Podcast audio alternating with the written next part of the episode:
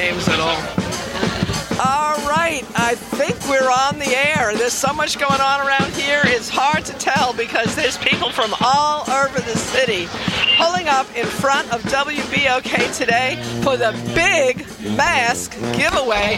And I'm going to tell you right now, if you don't get here soon, you are totally going to miss out because those masks are going so fast. The cars have been lined up to Paris Avenue, and they come through, and it's going to be gone. You've got to hurry up now. And we are going to have a great show right now because Kalisha Garrett, who's been one of the real driving forces for the Black Chamber of Commerce, is on with us. And then we're going to have John Barnes, who's one of the art heroes of New Orleans, runs the art department at Dillard. And then we've got Keith Spera, who writes about music, and he knows everything in New Orleans. And Aaron Neville is calling in from New York and to talk about the passing of Little Richard. What a shame. We've been losing so many legends lately, just so many legends. But you know what? We're in the process of making new ones. Exactly. Right? And this is what Kalisha is going to tell me about, because the big question is, what is happening right now in our business community in response to what we're going through that tells us we're going to have, hopefully, a brighter future when we come out of this? I mean, we thought that was going to happen, too, during the Katrina. Some things got better, some things got worse, and that's usually the reality. Yes, Jean. Thank you so much for having me. And as Executive Director of the New Orleans Regional Black Chamber of Commerce, we have been involved in activities, in task force meetings, and advocating on behalf of our small businesses, and also writing letters, emails, hosting webinars, having access to those professionals and organizations that can assist our businesses, all in effort to be the resilient community that I think we are. As you stated earlier, you know, we went through Hurricane Katrina. We've seen many different types of tragedy and disparity that has been plaguing our communities for years, but nothing was there to prepare us for this unprecedented pandemic and for it to be happening globally all at the same time. So to your point, we have buttoned down, we've come together, we have joined forces with other organizations in efforts to ensure success, viability, and hopefully allow our businesses either to come back as strong or stronger than they were, or to invent themselves into other industries so that they can continue to be a productive person in our economy for the state of Louisiana. And that's, I think, the thing we're really all hoping for, is that this is going to be a time of invention, of innovation, shifting gears, coming up with new things. You never know what's going to come out of something like this. I'll tell you, one thing that's come out of it is revelations. We've had revelations about things we knew were there, but we didn't focus on, and we didn't know how bad they were. So when we saw the death rates start to go up, not only in the Black community, but in the Native American community, in the Hispanic community, and in areas with higher pollution. Exactly. How about that for a revelation? So there's so many contributing factors, but I do want to say that we have had excellent representation. I've seen our administration, our federal delegation, our local delegation, our governor, all be called upon from national media, as well as participating in local efforts, such as these today. Local organizations giving back to the community, ensuring that people have masks. Our city council members hosting food giveaways and food drives, ensuring that our small businesses are still kept, you know, in a manner in which they can continue to hire their people. Our health department looking out for ways that we need to re-engage during this period of time, because it's not over. We don't know what ramifications are going to be set in. We do not know what the future is going to hold. As I stated before, unprecedented is an understatement as it relates to what this pandemic is going to show us. But what we have shown as a community is that we are one of resilient people.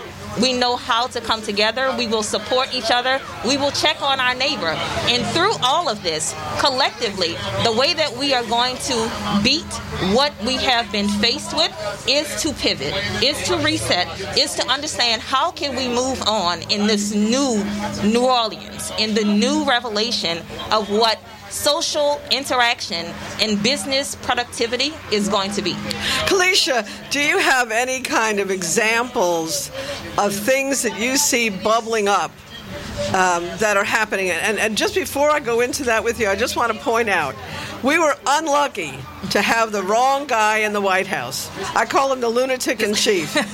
But at our level, Mayor Cantrell and Governor Edwards, what a godsend. Yes. Thank goodness for them and for the resiliency and the commitment of our community. I mean, as you said, we've learned resilience. We know how to do resilience, and we're doing it. But tell me about some of the developments that you feel are coming. I can tell you that through working under committee management with the Resilient Louisiana Commission, as well as participating on the Louisiana Economic Recovery Task Force, both the legislature and our economic development agencies under our governor are looking at ways to ensure that we are safe in our activities, but also trying to identify what are the hindrances, what are the things that are precluding our businesses from being able to come back and perform, right? There are always roadblocks. And with that, many of what has been shared through our small business and retail task force have been that those businesses that may not be allowed to operate in phase one, at this point, what do they do? Because there's not a program in place that is really addressing, okay, I can't open still due to the regulations. So financially, they still have obligations, right? Yeah. And as we look at these periods of allowances for the PPP program as well as EIDL, what are the things that are going to be there to help smooth this transition, to provide some additional funding, to ensure that they will not have to close their doors due to the fact that they may not have been able to open because of a health risk or implication, right? You know, and then secondly, for those that may not have been what we call document ready. I sent some information to you last week regarding the program that we're going to have on next Tuesday morning at 9 a.m. And I'm hoping that people will go out to our website and register. It. Right. Yeah. So next Tuesday morning, we're going to have a webinar that's going to be hosted by Ms. Bridget Gagne. She is an accountant and CPA, and she's going to talk about the PPP documentation that you need to have. Because as many of these businesses have received this funding, as well as will be receiving EIDL funding, there are not as clear guidelines as to what documentation needs to be kept and how they will have to report it. Because the PPP went through various banking organizations, some have different requirements than others, been a right? Big problem. And in addition to that, looking at ways that we can ensure that this information is provided across ethnicities, right? And understanding that we have to have information available in multiple languages so that all of our business owners are able to understand and have those records kept and protect themselves from liabilities. Because again, they've not done this before. And so many of them may not have been prepared for the first go round. There's still funds that are available through some of our local organizations. We've partnered with Hope Credit Union to get some information out for them, as well as LiftFund. So there are some organizations still pushing out applications for PPP assistance. But again, many of our businesses needed to be document ready. And that is something that we're going to talk about on this webinar next week. And that's very hard for people. I mean, there's a lot of us, including myself, who don't love those documents. And so we don't necessarily have them all ready in the right file, ready to go. Yes. And so we have to kind of, recreate what needs to be there, or pull it together from four different, locations. And again, I had somebody who works for me who was in a hospital on the ventilator for several weeks. By the time he left, his papers had all been stolen. Oh, my. So he lost his driver's license, his ID, his Social Security card, everything. He had to start from scratch to pull that stuff together. Yeah, so, there is a vulnerable community that are business owners who may have at best been first-generation businesses that may have come into business management through a trade or a skill that they have, right, and may not have had separate payroll. They may have been a sole proprietor, and understanding contractors how to most of us that. Work with contractors. Again, as we're sitting here at WBOK, let's think about the musician community, the artist community, who at best have contracts or recurring events because we are an event-driven city. But if they're canceled, then how do you notate exactly what that income was? So there were some barriers that were there. That we do need to address. We need to understand how we can assist and ensure that we all are able to participate in the opportunities that are there. And I can urge those individuals, if you are not a part of an organization, if you feel that you do not have representation, there are task forces that the city of New Orleans has set up. I know that our neighboring parishes, St. John Parish, St. Charles Parish, have all been sending out information. I would encourage them to contact their local delegation to share those stories, because if they don't have that information, they're unable to speak on your behalf. And so people do feel that they may not have that representation. Right. Is there one particular source online or otherwise that you want to recommend that you think is one of the easier ones to access and get information from? We are asking the state to advise on having a central source, such as a repository, for information regarding state allowed assistance, federal programs that are coming through, contact sites. We have suggested that recommendation through our Small Business and Retail Task Force to the Louisiana Resiliency Task Commission. We are waiting for that information to be responded to at this point. I would direct people to the LED's website, which is opportunitylouisiana.com.org, as well as they can check through our newsletter from the New Orleans Regional Black Chamber of Commerce. Okay. If they go to www.norbchamber, again, it's norbchamber.org, and go to that website, you can click and see our latest newsletters. In those newsletters, there are helpful hints and recommendations for information, webinars, and assistance that is available. One other resource that we do highlight and share is GNO Inc.'s website. So gnoinc.org. You can check their website as well. There's also a listing on there about other loan opportunities and resources.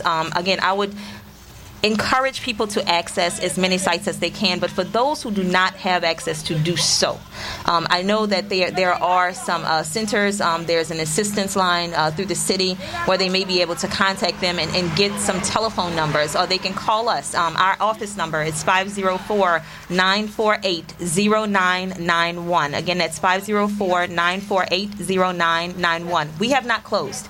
We have continued operating virtually. In the office. Yes. Oh, that's right. Well, not in. We are virtual, but connected to the phone our lines are forwarded. Our website is still active. Our newsletters have been going out almost at a daily pace. We are on social. They can follow us on Facebook, on Instagram, and on Twitter. And we are updating and sharing information as much as we possibly can. So you are all over this. Yes. You are all over this. Now, let me go back to that. I'm fascinated to hear. Do you know of anybody who's got some kind of hot entrepreneurial idea that they are developing that you can share? I mean, some people are still at a phase where they don't have their protections lined up and so on, but are there some general ideas that you're hearing? Well, what about you? I mean, what brilliant, you're an entrepreneur, you run your own business. Exactly. So tell me about what are you thinking? The good thing about what I've been doing, I work mainly with other consultants regarding policy implementation and providing guidance for state and governmental agencies regarding the utilization of small businesses and procurement opportunities. That is the one thing that I can tell you that we have continued to work on tirelessly, getting information about opportunities out to our small business community, sharing it throughout the state. Those opportunities that are available through the government, the municipality pages, our school boards have been putting out information requests.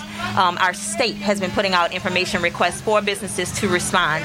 We are hoping that they are still taking advantage to reply to those contract opportunities, and hoping that other state agencies will adopt some of those procedures that we put in place to ensure that we are looking to use local first. We have to start reinvesting into our small businesses and ensuring that our dollars are staying in our community. Can I tell you something? I never buy anything from Amazon. because I don't need to put a penny in Mr. Bezos's pocket. And I want to put those pennies into my local stores. And quite frankly, I know we haven't been able to get there a lot lately, but I want to go there. I want to mix with folks in town. I want to meet people. I run into people I know all the time. Mm-hmm. Sometimes somebody hears my voice and says, oh, you're that girl on the radio. BOK.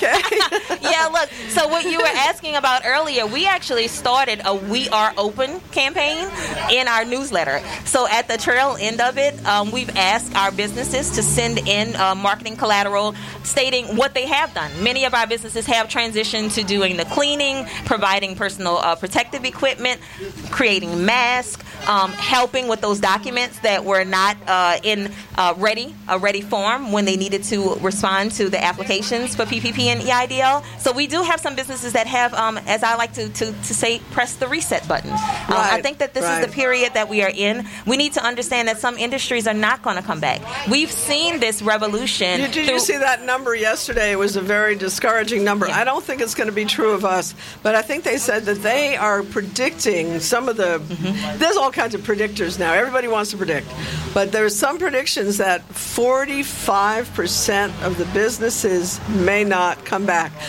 I don't think that's going to be true. I think we're going to do better than that, but it's going to take a while. It's going to take time. And that's the main thing, is the patience, the fact that we have to still keep wearing masks. I mean, there's a lot of people who think, oh, I can go out now, I don't have to wear a mask. Mm-hmm. I was out in City Park 2 Sundays ago, the Sunday before Mother's Day. Mm-hmm. There were hundreds of people in the park, maybe thousands, and the cars were lined up on every street. Mm-hmm. We kind of cruised around in our car with our dog, mm-hmm. and by the time we left, 2 hours, we'd only seen 4 people wearing a mask. Right. That is so. I think that inconsiderate, right? Irresponsible. We've actually been trying to share the importance of wearing the mask.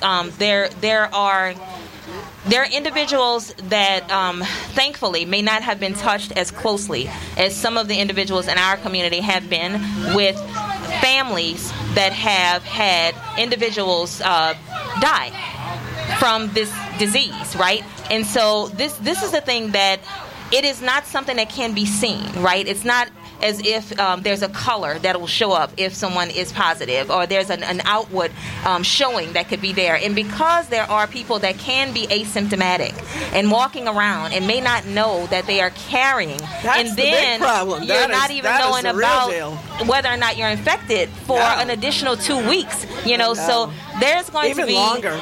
There's going to be a I don't think these limits that we keep hearing, the 2 weeks, the 4 weeks, the whatever. You know, I don't go by that. No. Because we're hearing more and more about people whose symptoms are continuing after the disease. There are recurring symptoms. There are people who are having a hard time recovering. So exactly. That's a good reason, again, for people to be more careful about wearing their masks. Correct.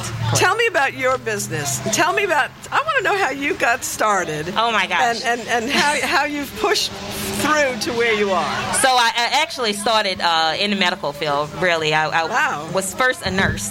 And then actually ran a pharmaceutical research company for about 7 years prior to Hurricane Katrina. So at that time, I was still in the medical field and had to come back to close down that research center because, of course, with the devastation that we felt here, we lost most of our patient population. I transitioned at that time into business and went into a couple of different industries. I've been a stockbroker and have always worked with small businesses as it relates to their conceptualization and understanding the management and relationships, like identifying how they can expand their businesses through brand, through region, and through their client relationships, right? And so many of my personal clients, I work with them on that.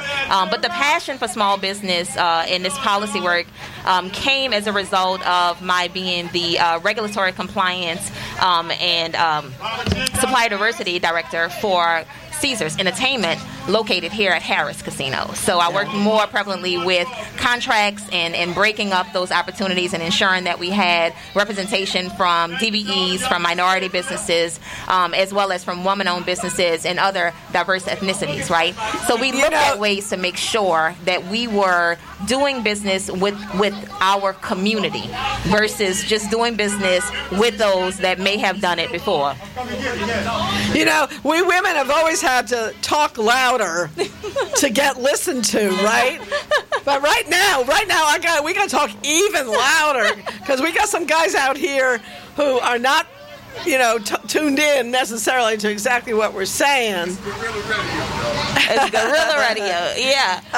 But it is a beautiful day, and I love the fact that this organization is out here. I mean, that's the thing about this station that I've always felt, and one of the reasons why I've always been committed to it, and I've been on the air now for 6 years. Can you believe that? I can't believe it. But it really is a station that has always pulled in everybody. Yes. It is not just a demographic island. There are people listening from all over. If you wanted to know what was really going on in the city, always. This is the from a political standpoint, exactly. Social, educational, anything. This was your station to go to. And this parade of cars picking up their masks are proof of that. Guess what? My next guest is actually here. Fantastic. He didn't know he was supposed to be here live. I said, what? But he's here. Well, look, I've actually enjoyed speaking with you. And just as I stated, we are open. New Orleans Regional Black Chamber of Commerce is still out there kicking and screaming. We're going to continue to do so until that last breath is taken. It is our charge just to ensure that we are building the community. We are ensuring that we have minority business participation, and we're asking those questions and pushing down those barriers that are prohibiting our businesses from seeing the same economic success as their counterparts. There's no reason for it. You are a terrific spokesperson. I am not going to forget that. I want you to come on more often. Thank you. Got anything you want to talk about and promote, please call me.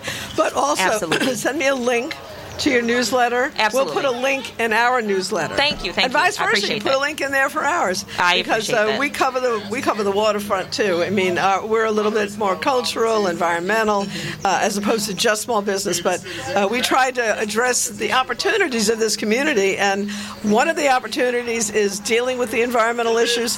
Culture. People just don't seem to understand that culture. It's a big part of our economy. It is. It's not just for the fun. It's not just in the streets, it's in the boardrooms, it's everywhere. We have to pay more attention to it. We want to talk about that some more. Well, thank you so much. Kalisha, I'm so happy that you came on, and it was kind of a crazy setting. Not a problem. But we love it, right? We know that it's a good thing to see all these folks out here. Not a problem. I'm going to scoot over and allow you to have your next guest come on, and you have a wonderful afternoon. Switch over with her. But I'm good, but I'm going to steal back my cushion because my back is bad. Oh, everybody, we're about to switch gears, and we've got one of my favorite artists in town is with us now, and he's not just my favorite artist, he's a good person, and I am addicted to good people. I really am.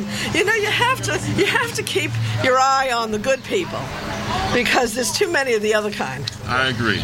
Look at you in your new mask. Yeah, I got my. You know what I like about that mask? It's interesting because there's something about the fabric where I can actually see your mouth and your nose, the shape of it. That's great. It hugs the contours to keep stuff from going in, Oh, it's really, I've got to get a few more of those before I take off. And actually, I can breathe a little bit better through this.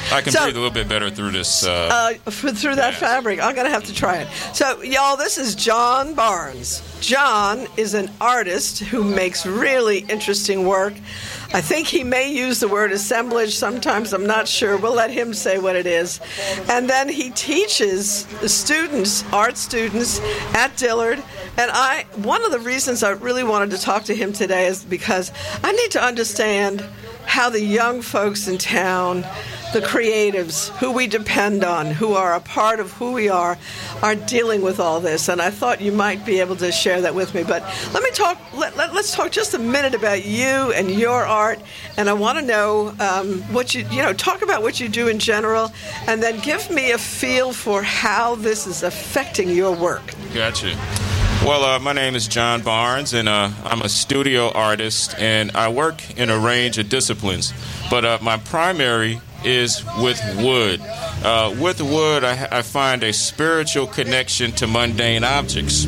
And one of the things that draws me to wood, of course, is the wood grain as well as the pliability of the material. So I've worked for many years. I've done a range of... Okay, my mic went out. Hello? Hello?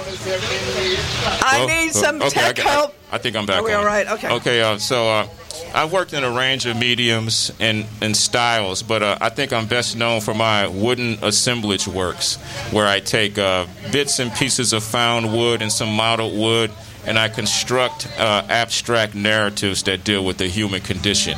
Now, I also, a new thing I've added during the lockdown is I do these pyrography reliefs on cypress. I've been doing these lately. What does that mean? What does that mean? Well, that's where you take a heated piece of metal and you incise lines into the surface. So they're really, really involved. Lots of hatch marks, and it's very rich. Places where you can see my work, I have a website that has 3 galleries of work. That website is at www.johnbarnesart.com. And I also have an Instagram page, John Barnes Art at Instagram.com, where you can see a lot of works in progress, especially some of the newer pyrography. Okay, hello? Yeah, we're having a little bit of trouble with your mic. Let's share mine. Yeah, so that's where you can find, some works in progress with the pyrography. Hello? All right, so... it's going in and out. Okay. Yeah. Hello? Stay on my mic. Okay. Hello? Oh, okay. Right. So, yeah, that's where you can see newer works in progress. But, every time we have an interruption like this is not the first interruption we've had. If you can recall, over the last 20 years, we had 9/11. That was a major disruption. Of course, a few years later, we had Hurricane Katrina, another major disruption. And now we have COVID. Each time we've had these disruptions, it's created a reshuffling in terms of priorities of artists, collectors, and curators. It's reshuffled their priorities. So a lot of artists who were, I guess, doing well prior to the interruption, they might find themselves not necessarily in the same bracket that they were in before. How does that work? How does it change? And how does an artist know that a change is needed? And how do they make that? How do they make that transition? Okay. Well, usually the artist finds out. Go ahead. Usually the artist finds out about it last. Because we're conditioned to. Stick to our guns and working in certain ways. And I do find in this era that is not as useful as it might have been in previous eras. So I try to have a diverse range of artistic efforts that I can introduce, because what is needed at the moment, once you have a shutdown and a restarting, it's not clear what's going to be the aesthetic. It's not clear what's going to be the mode of exchange of artists. It's not clear because we're very early into this COVID thing. We have no idea what the next 18 months are going to bring us, but everybody's kind of conditioning us to look towards 18 months as the end of this. Well, I don't think end is quite the word, because it's definitely a matter of phases we're going to be going through. Certainly there's going to be a lot more open, and as we open, it's going to put more pressure on each of us to do the right thing. Because we can't just say, open, so now we can just go run around and be normal. That's not how it's going to be, right? Right. But one thing I do think is counterproductive is for artists to become billboards for political agendas. We have to understand that our creative practice should not be used that way. Because, right now, I think... a lot of artists are trying to piggyback narratives. If you look on Instagram and other places where artists are showing their work and sharing it, you start to see the memes of the disaster. Oftentimes these memes are short-lived, so a short-lived idea is bad for an artist, because by the time the work is produced and put out there, the interest of the people, of the audience, has shifted. So it makes for an interesting mixture of ideas, responses, and reactions. What? How are the younger people? Let's talk about them now. How are they dealing with this? This has got to be bad timing for young folks coming out of school right now, and jobs are, mostly there's a diminution of jobs, but there are also new jobs out there. And so this, you got to be kind of wily, let's say, absolutely, to figure out where are the opportunities and not assume that it's all a bad story, that there is nothing good about a pandemic. But there are ways that you can still look for where your niche is going to be now and as this evolves. Well, I agree with that. This year, we graduated two students from our art program.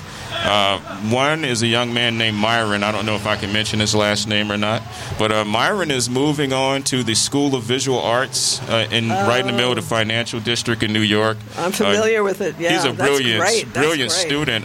He's an alum of McDonough 35, and I met him while doing a Day with the Artist workshop at the Ogden.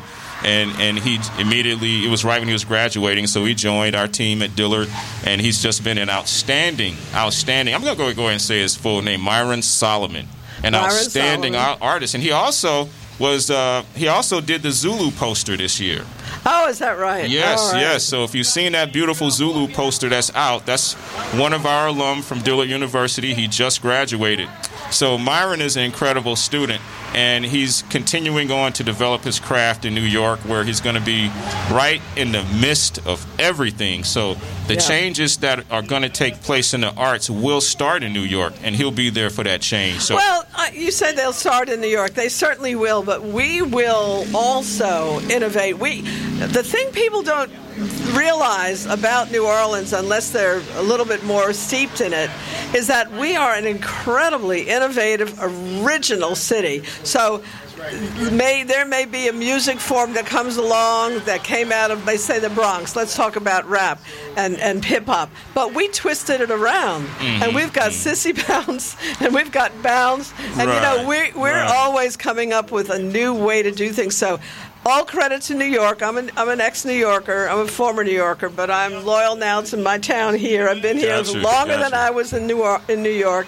So I have a lot of faith in our creativity here and the new things we might come up with. What are you seeing in the way of any kind of new developments that some of the artists who are working here are doing? And then the other question I have about is how many artists are we being able to retain here as opposed to losing them to the other cities. You know, we've always lost our musicians from the beginning of the century. We didn't invest in them enough, and so we need to invest, of course, more. And I keep trying to find ways to make sure people know about the art that's being made so that they buy it, because they got to buy it if you guys are going to stay here.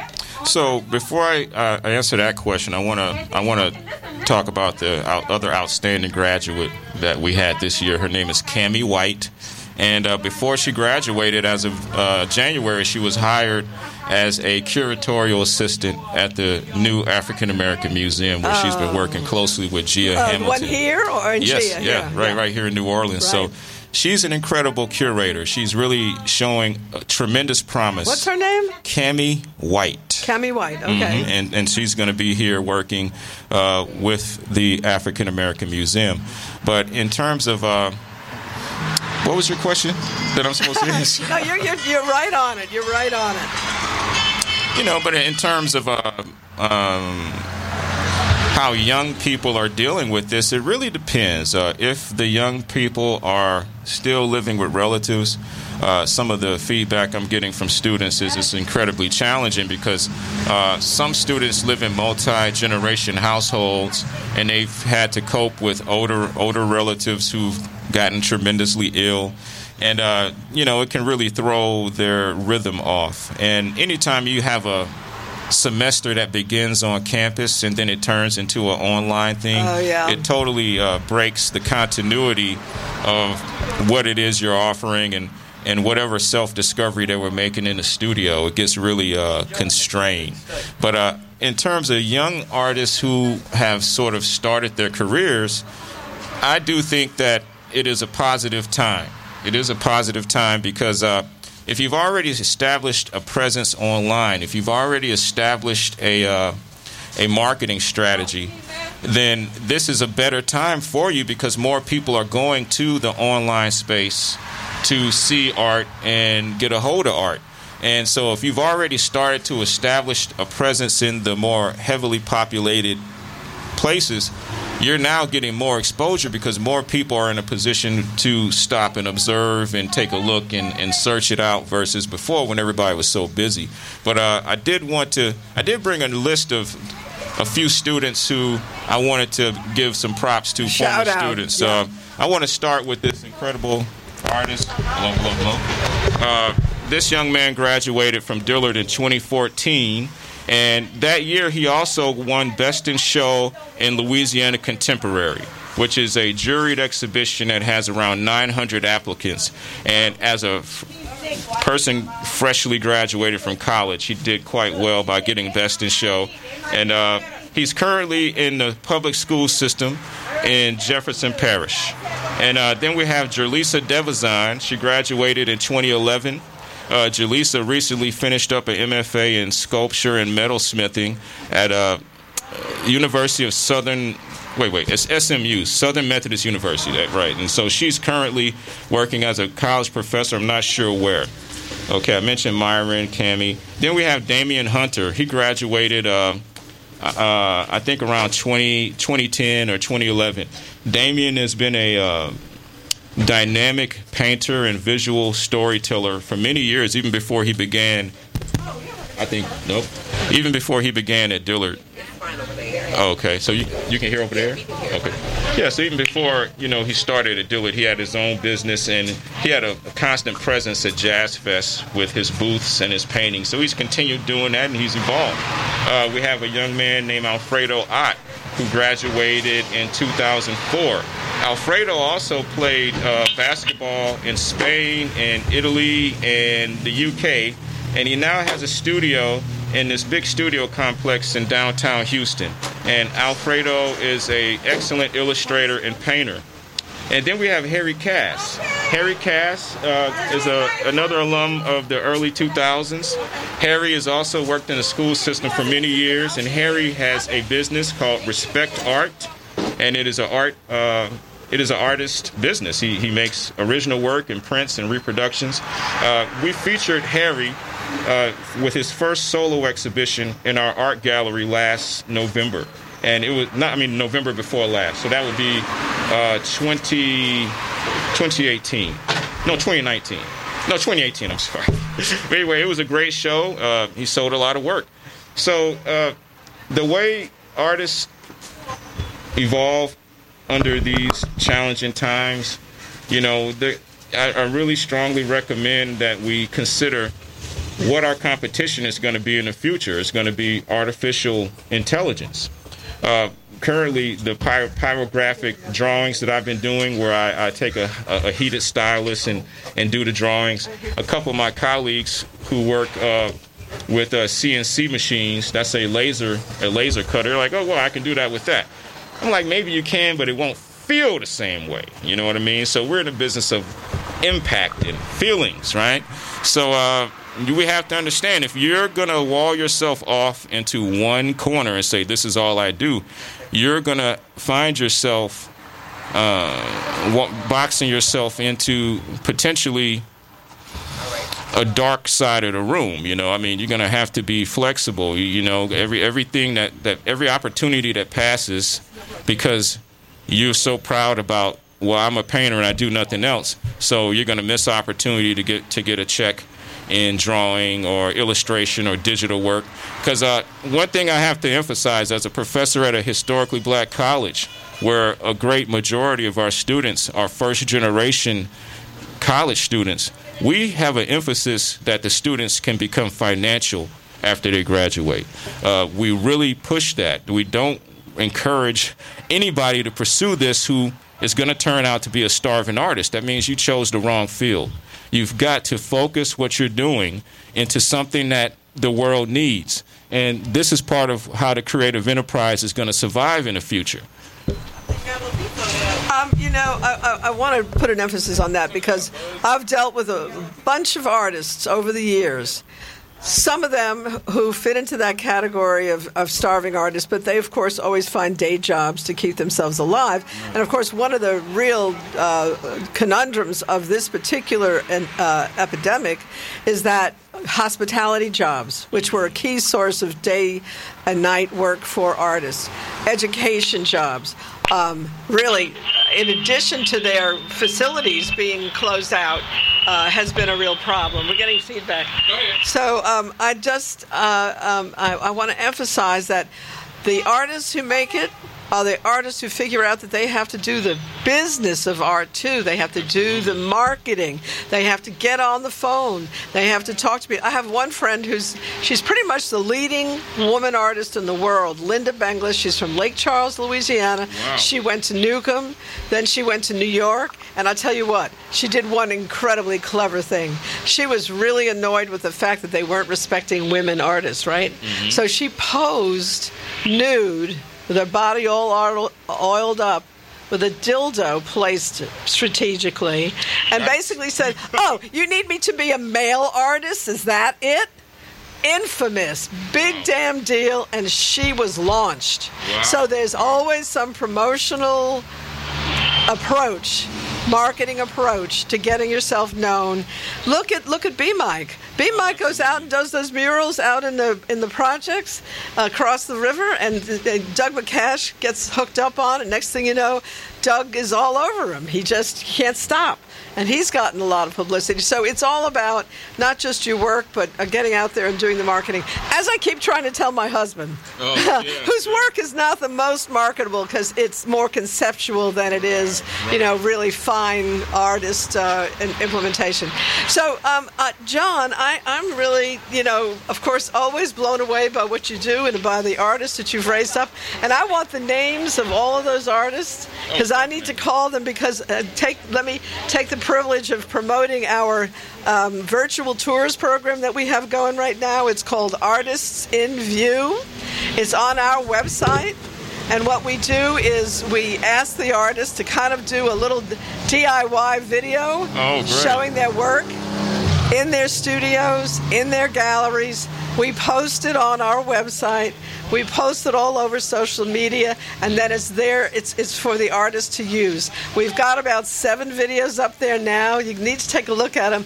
There's all kinds of work, from the really esoteric to the kind of everyday. It's a real mix, and it's been a lot of fun. So please check out Artists in View. It's on the Cano website. Cano is the letters for the Creative Alliance of New Orleans. You go on there, and you go under Artists in View, and you'll see some samples of them. And there's an invite letter. So if you're an artist, you look at that invite letter, and you take from that invite letter the opportunity to put your own videos up there. So, and I know you're going to do yours real soon, right? Oh, absolutely. I need it for either the Tuesday post. We do Tuesdays and Fridays. So maybe you want to do for Friday? I should be able to get something done. I'm in the studio every day, so it's not like it's. I'm looking forward to your video. I know it's going to be really cool. Absolutely. So, I also wanted to stress that these are times of change, and it's very important for artists to be flexible and aware, because they're. A classic example of how the aesthetics change after disasters. Oh, got to wrap it up. Okay. A quick example is how a lot of people will make purchases as long as they can be certain that the people receiving the money are not connected to political things that they don't agree with. So that's something that didn't exist 20 years ago. I'm absolutely certain at the end of this there's going to be a different modality around acquiring work, and I'm not sure what that's going to be, but as artists, we have to keep our eyes open, because when these shifts happen, we find out on the fly. You know, we're not at the table when the decisions are made. This is what we're going to support. I know, and you know, there's a good example in that the fairs have taken over as an important way to sell work. But now the fairs are threatened because those are big events with big crowds, and so they're doing virtual tours also. The fairs are, and then the auction houses are having to do their sales virtually also. So there's going to be all kinds of changes, and you're right. Let's keep your eyes open. Listen, y'all, John Barnes, he's got his eyes open. He's got his hands open making work. And he's going to continue, and he's going to churn out these great students, and he's going to send me their names so I can invite them to do their videos. Wonderful. John, thank you so much for being with us. Thanks for inviting me. Look forward to seeing you again soon. Great. Now we have a guest who is, I use the word encyclopedic. I didn't make that up. Somebody else made that up. Keith Spera is the music writer, critic for the Times-Picayune, Advocate. One of these days they'll come up with an easier name for it all. But in the meantime, it's kind of a hybrid of the old Times-Picayune and the new Advocate. And So I think that what I wanted to talk to Keith about this time, and we've talked in the past, whenever I really need to know something, I know who to call. It's Keith Spera. Well, he's the guy. But today what we're going to talk about is Little Richard. He is yet another in the pantheon of legends that we have recently lost. It kind of started, I guess, with Toussaint, right? Was he kind of the first one? I mean, needless to say, it's been happening over time. But there's been this cluster of people from kind of our generation who we've been losing, and I don't really understand,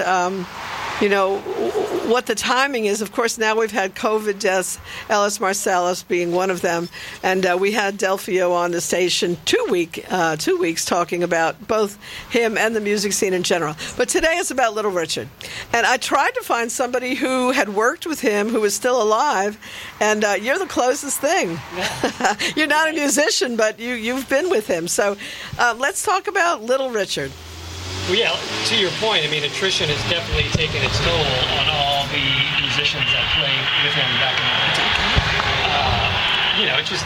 Talking about all the legends that we've lost, you know, it's just that time in life. I mean, all these guys are making the great records in the 50s and 60s are now in their 70s and 80s. So, you know, statistically, you're going to be losing a lot of those guys.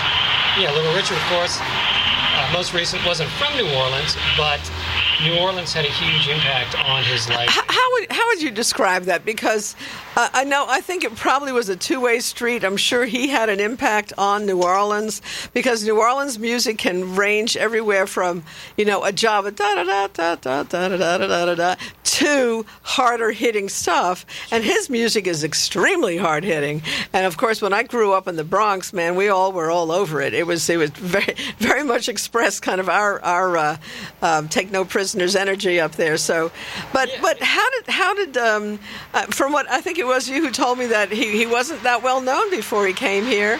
He comes here, he works at a New Orleans studio, and bam, it happens. Yeah, he had done some singles. You know, he was out of Macon, Georgia. He had done some singles for the Peacock label, some other labels that hadn't really made a whole lot of racket.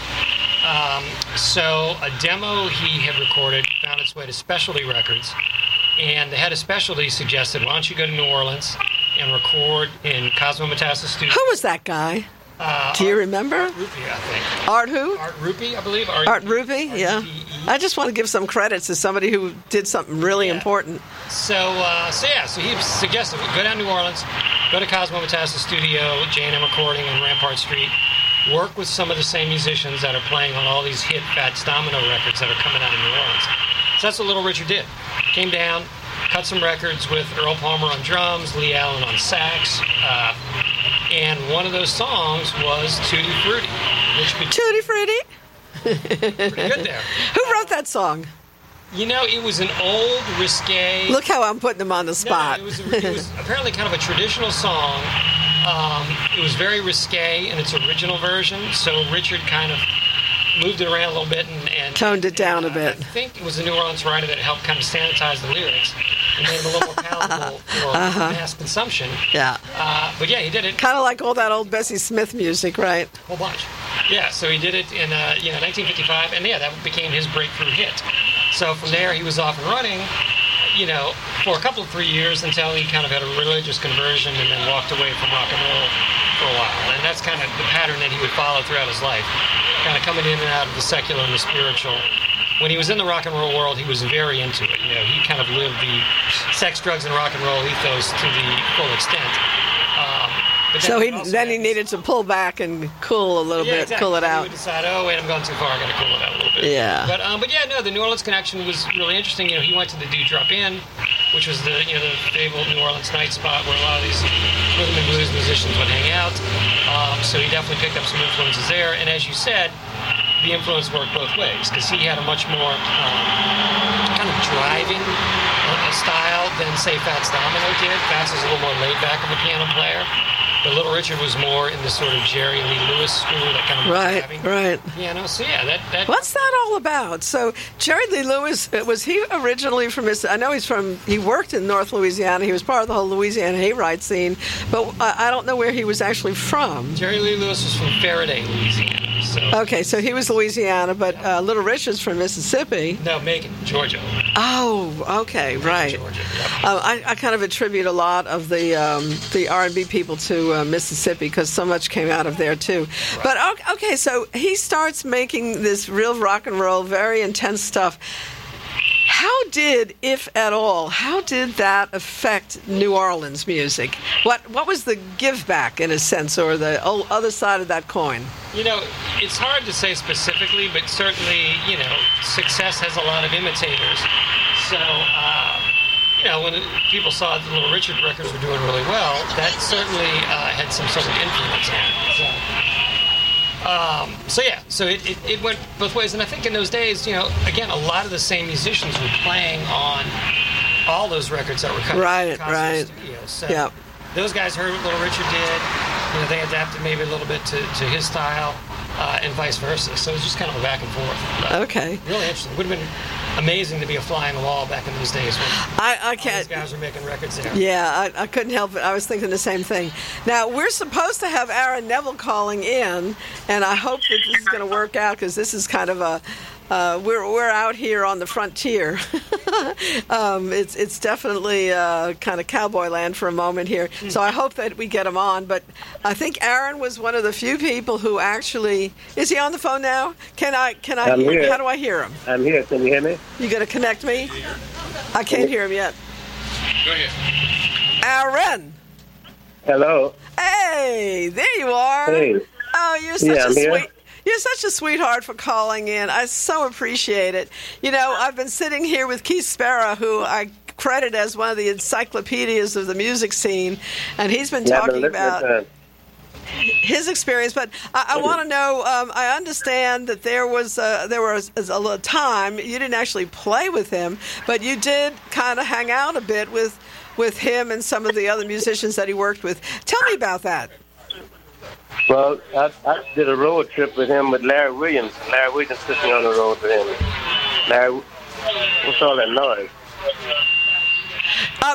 Aaron, you're going to have to talk up because, you know what? We're out on the street. We're out on Gentilly Boulevard next to the fairgrounds because we've been handing out wipes, masks to people, so it's kind of crazy. So talk up. Yeah, I said I met Larry Williams. I mean... Little Richard through Larry Williams, who made Barney Maroney, Short Fat Fanny, and Slow Down and all that stuff. And also I met him when he recorded at Cosmos. And what else? Oh, wow. Oh, sorry about the feedback. We're working it out. We're trying to get a better... He can't hear that. Okay. Plus, remember the song, The Girl Can't Help It, that he sang? Oh, yeah. The Girl Can't Help It. From the movie... Well, that's my brother R.T. and the friend Isakul singing in the background on that. Can't help it. The girl can't help it. Yeah. You know, so where are the Nevilles? Really like R.T. Every time they hook up together, they'd have a nice time laughing, you know. I can imagine Art and Little Richard together. There'd be some great stories there. Yeah, it was. You'd get a laugh out of it, believe me.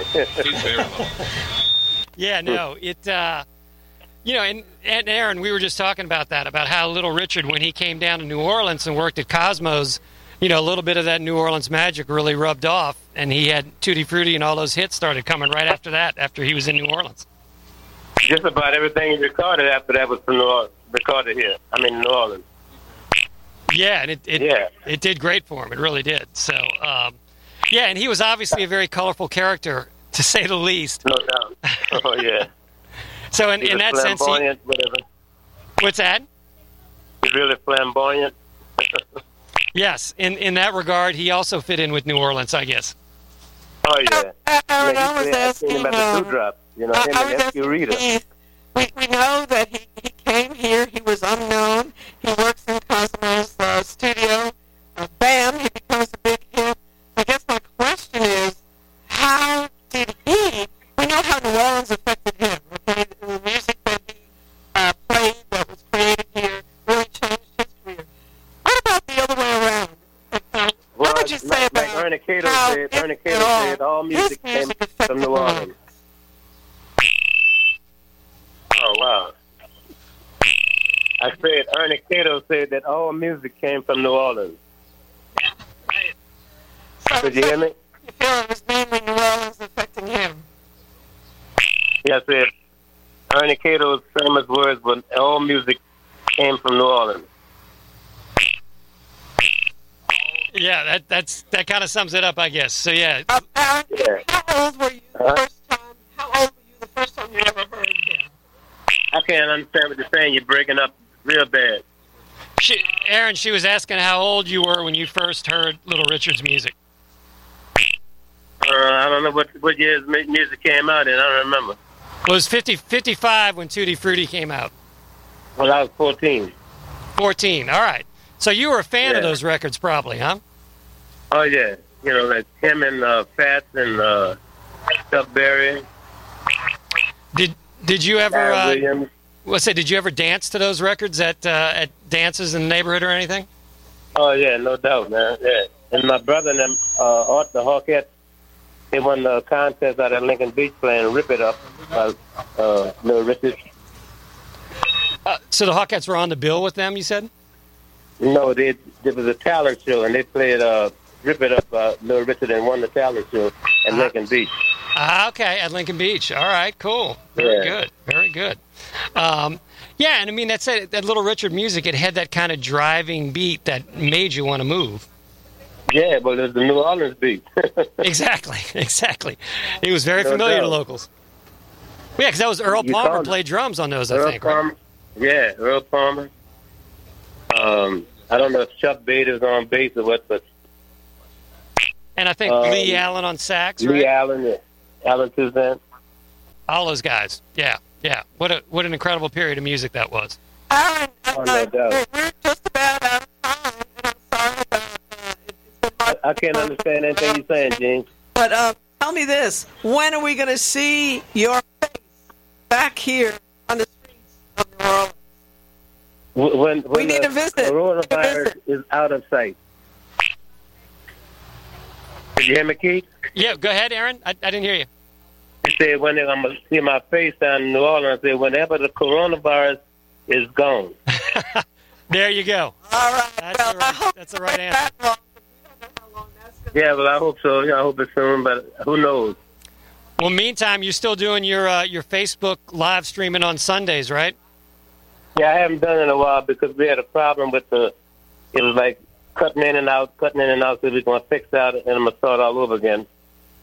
And start doing I like that. We've been doing it over a year, like a year and a half. Right, since before else is doing it. Before all the craziness started. So, yeah, that's a good way for fans to get a little taste of on Facebook, for sure. Yeah, and now the airwaves are flooded, you know. Right. You were a trendsetter. Yeah. And, hey, I'm glad to see... you did on Ivan. Well, that's what I was about to say. I'm glad that Ivan's doing well and recovered from his experience with coronavirus. Yes, No doubt, yeah. The papers, and it looks great. Aaron, we got to roll. I'm going to bring you back and hear Mom. Keith, tell her I can't understand nothing she says. It's broken up all the way. Oh, sorry, and she was just saying that we're kind of out of time, so she's going to catch up with you again, I think, at another time, and she appreciates you calling in. All right, you're welcome. Y'all have a good one and be safe. All right, Aaron, thanks, man. Thanks. All right. That's what happens when you have a pro sitting beside you. He catches it and he keeps it going. Keith Spera, one of the best ever music critics and writers, and we owe a lot to him keeping us informed on what's going on in this music town. Y'all, thank you so much for listening in. It's been a crazy time out here. You have no idea. There's so many people who've been picking up their masks, and we've enjoyed every minute. But I got to turn this over now to my buddy here, who's saying, hey, okay, it's time, Gene, get off the air. And here comes Gerald. She knows how to love me, yes indeed. Boy, you don't know what you do to me.